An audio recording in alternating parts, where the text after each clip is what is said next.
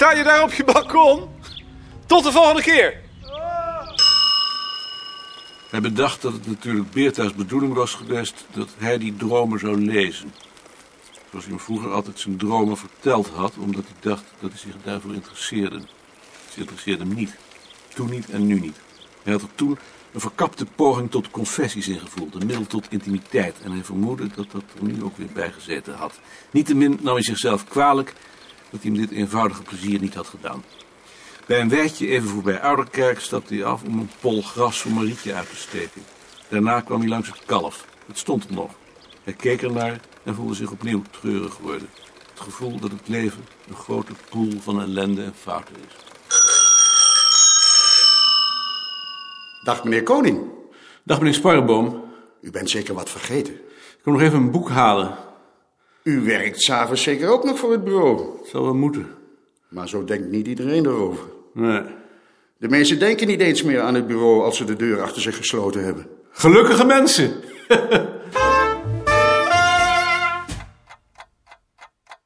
Is het al zo laat?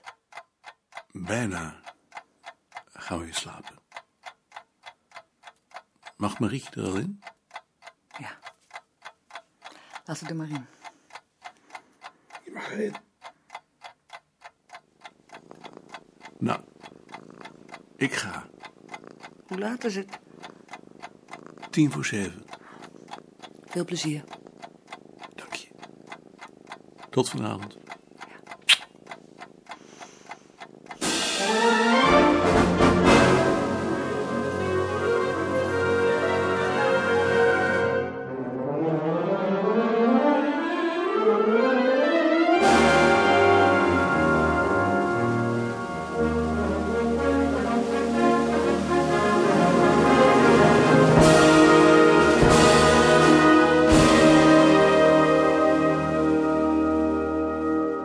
Juffrouw Jansen? Meneer Koning. Hartelijk welkom in Horst Zevenum. Ik was nog even bang dat u niet komen zou. U zult wel denken, waar is nu Horst en waar is Zevenum? Maar dat zit zo. Horst ligt daar en eh, Zevenum ligt daar. En waar u hier bent, daar heet het Elfterhoek. Dat is een hele interessante oude naam. Mijn oom zal u daar straks veel meer van kunnen vertellen. Ja. Want het is hier een heel oud gebied. Veel ouder dan de meeste mensen uit het Westen vaak wel weten. Na tien minuten wist hij dat ze drie ziekten had, waarvan één ongeneeslijk, zodat ze nog maar een paar jaar te leven had en dat haar zusje daar al aan was gestorven. Hij reageerde met gepaste bezorgdheid en vroeg zich af wat voor ziekte dat in godsnaam kon zijn. Tussen deze verschrikkelijke mededelingen door wees ze hem geestdriftig op idyllische plekjes in het Limburgse landschap en op merkwaardige oude namen van wegen en straten.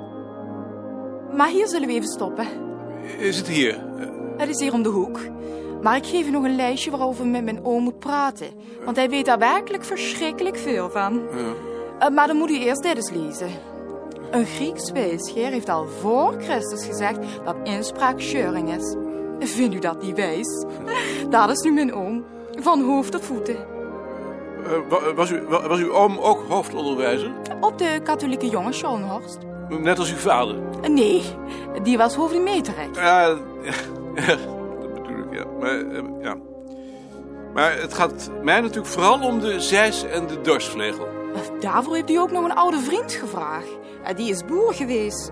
Dat is een heel ordelijk man. Die kan u daar alles van vertellen als dat ter sprake komt. Ja,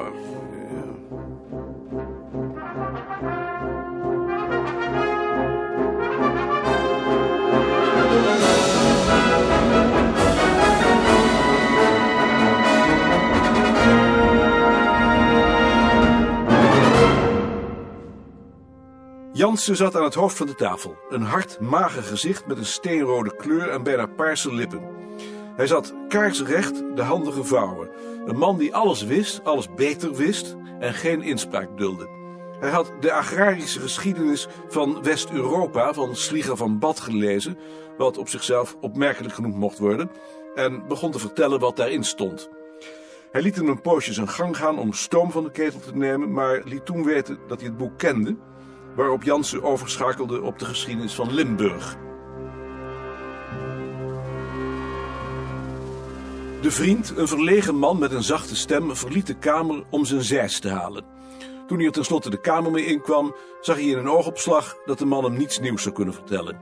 Het was een krukzeis, een type waarvan hij er al wel veertig in handen had gehad. De man wilde hem in de kamer naast het buffet demonstreren, maar zag gelukkig bij tijds in dat dat niet verstandig was. Ze gingen met z'n vieren naar buiten, naar een stukje verkommerd gras tussen de legbatterijen van de jonge Jansen, in het denderend lawaai van de vliegtuigmotoren die voor de toevoer van lucht zorgden om te voorkomen dat de dieren zouden stikken. Hij vroeg iets, schreeuwend om boven het geluid uit te komen. De man schreeuwde wat terug. Hij hield de microfoon vlak bij zijn mond in de hoop dat die hem zou kunnen verstaan, want zelf verstond hij er geen donder van.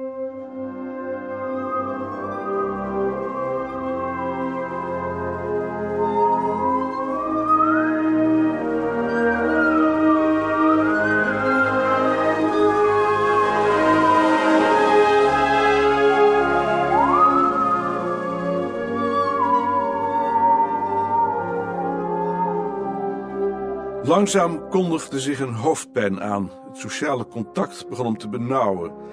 Hij wilde abrupt een eind aan het samen zijn maken, maar dat lukte maar ten dele. Ze moesten eerst nog naar het huis van de vriend... om een hamer te bekijken die zijn vader in de mijnen in Duitsland had gebruikt.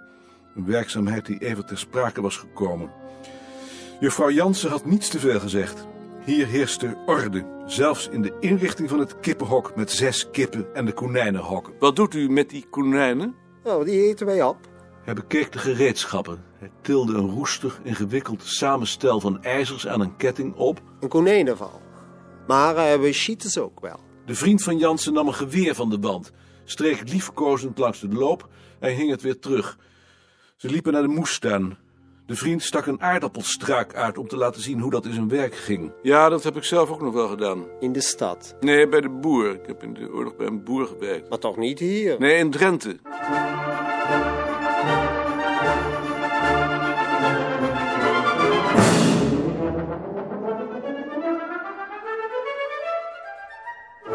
Kortom, de tijd vloog om en voor ze het wisten stonden ze bij bakker Litjens voor de deur. Geen onaardig man, wel een schuwe man. En veel te jong voor de tijd waarover hij hem wilde interviewen. Litjens bleek dan ook met dat interview, waar juffrouw Jansen min of meer toe geprest had, zo in zijn maag te hebben gezeten dat hij die ochtend naar zijn vroegere baas was gereden. Die had aangeboden hem te helpen, een man van 85. Bleek al gauw dat die terugziende op zijn lange leven maar een beperkte herinnering had. In hoofdzaak conflicten met de politie en met de belastingen. Hij probeerde hem in het begin nog de kant van het vak op te krijgen, maar tenslotte gaf hij het op en liet hem de vrije loop. Ze namen afscheid van Litjens en reden steegs naar zijn bejaardenhuis en vandaar naar het station. Ze gaf hem twee zakjes voor in de trein en ze had een stapel boeken over Limburg meegenomen om in die tien minuten in de auto te bekijken, wat hij niet verhinderde om aan één stuk door commentaar op de omgeving te geven. Hij hoefde zich niet te vervelen. Toen ze op het stationspleintje mee uitstapte, omdat de trein een kwartier weg zou blijven, zag hij haar dubbel. Op dat ogenblik had hij nog maar één doel. Hij moest haar kwijt, zo gauw mogelijk, eindelijk alleen zijn. Hij zei dus rustig en vaderlijk dat ze nu naar haar zuster moest. De zuster die nog leefde en met wie ze de avondboterham zou gaan gebruiken, want dat hij dat kwartier heus wel doorkwam. En verdomd, ze deed het. Het perron was leeg. Een reep tegels en een klein vierkant huis met een bloemperk ervoor midden in de akkers. Hij ging op de bank zitten en keek in de zakjes. Twee Limburgse vlaaien.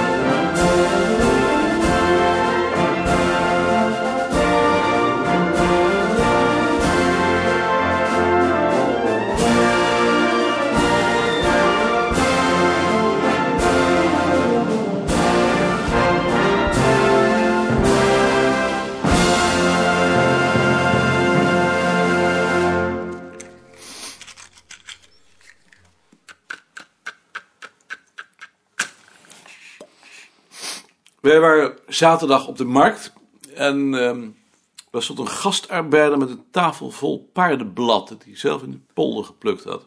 Eh, je bedoelt misschien molsla? Ja, molsla. Ik noem het altijd paardenblad. Het, het blad van de paardenbloem. Verkocht dat een beetje. Nee, Nederlanders kennen het niet meer, die wantrouwen dat. Hebben jullie het dan wel gekocht? Nee, wij zijn ook Nederlanders. Maar ik had toch het gevoel dat dat ogenblik een beetje dichterbij was gekomen. Denk je? Ik hoop het. Ja, zie je wel? Paardenblad bestaat niet, alleen paardenbloem. Benaming van een zeer bekende plant behorende tot de familie der samengesteld bloemigen, die in het wild op weilanden enzovoort groeit en waarvan de wortels en bladeren in de geneeskunde worden gebruikt. Taraxacum officinale. En paardenbloemen, salade en tussen haakjes bestaat er tegen wel. De, de jonge uitspruitsels van de paardenbloem die als groente gegeten worden. Dubbele punt. Een natie die zich op aardappelen en paardenbloemsalaat geneert, gelijk als vele Schotten en Ieren. Weierman, Vrolijk, Tuchthuis, bladzijde 267. En de paardenbloemenstreepje of molsla, Oudemans. Ik zou het prachtig vinden als onze beschaving in elkaar mieterde en we gewoon weer elke dag paardenblad moesten eten. Ik vrees dat jij een van de eerste zou zijn die daarvan het slachtoffer zou worden. Waarom? Dat je er absoluut niet tegen bestand zou zijn. Mijn maag niet? Eh, je maag ook niet. Ik geloof dat ik daar geen moeite mee zou hebben. Ik denk dat ik best elke dag paardenblad zou kunnen eten. Het lijkt me wel lekker zelfs. Nou, daar kon je je echt wel eens in vergissen, Ad. Dat lijkt wel lekker, maar als je het elke dag zou moeten eten, zou het je al gauw gaan tegenstaan. Je bent natuurlijk gewend aan afwisseling. Nee, ik zou ook best elke dag boerenkool kunnen eten. Ja, boerenkool. Of andijvie-stampot. Ik denk dat het je niet zou meevallen. Het gaat er natuurlijk om dat ik zou willen dat iedereen op aarde sober leeft en gelijk opdeelt. Ook de dieren. Daarom stem ik ook PSP. Geloof je nou echt dat dat ooit nog eens zal gebeuren? Ik geloof het niet. Ik zou het graag willen. Nou, dat vind ik dan toch wel erg wereldvreemd. Mag toch wel graag willen? Hoeveel denk je nou dat zo'n man daarmee verdient? Zo'n man heeft natuurlijk bijstand. Dus alles wat hij erbij krijgt is meegenomen. Weet je dan wel hoeveel dat is? Eh, ik, ik, ik dacht 180 gulden per week. 20 gulden per dag. Daar kun je echt niet veel meer van doen dan paardenblad eten. Ik zou er echt geen bezwaar tegen hebben als onze salarissen werden teruggebracht tot het niveau van de bijstand. Eh, Ik vind dat je daar wel heel gemakkelijk over praat. Tuurlijk. Het is ook meer afreageren. Ik vind het idioot dat al die intellectuelen die geen mieter doen behalve hun hobby's uitleven, aanspraak maken op zulke krankzinnige salarissen als wij verdienen. Ik zou daar graag verandering in brengen. Al heb ik gemakkelijk praten. Dat we te veel verdienen, dat ben ik natuurlijk met je eens, maar ik ga niet zo ver dat ik vind dat we van de bijstand zouden moeten leven. Herinner jij je nog dat toen jij hier vorige week met Bekenkamp over het broodonderzoek zat te praten, de glazenwassers hier binnenkwamen? Nee, Jullie zijn nog koffie gaan drinken toen ze op je bureau gingen staan. ik herinner het me, ja. Weet je wat die ene man zei toen jullie weg waren? Nee? Godverdomme, als ik zulk werk had, ik geloof dat ik dood zou gaan. Als je zo'n man nou zou vragen hoe hoog jouw salaris moet zijn... en je gaat ervan uit dat de rotwerkjes het hoogste beloond moeten worden... dan zou hij zeggen, heel hoog. Natuurlijk wel een heel sterk argument.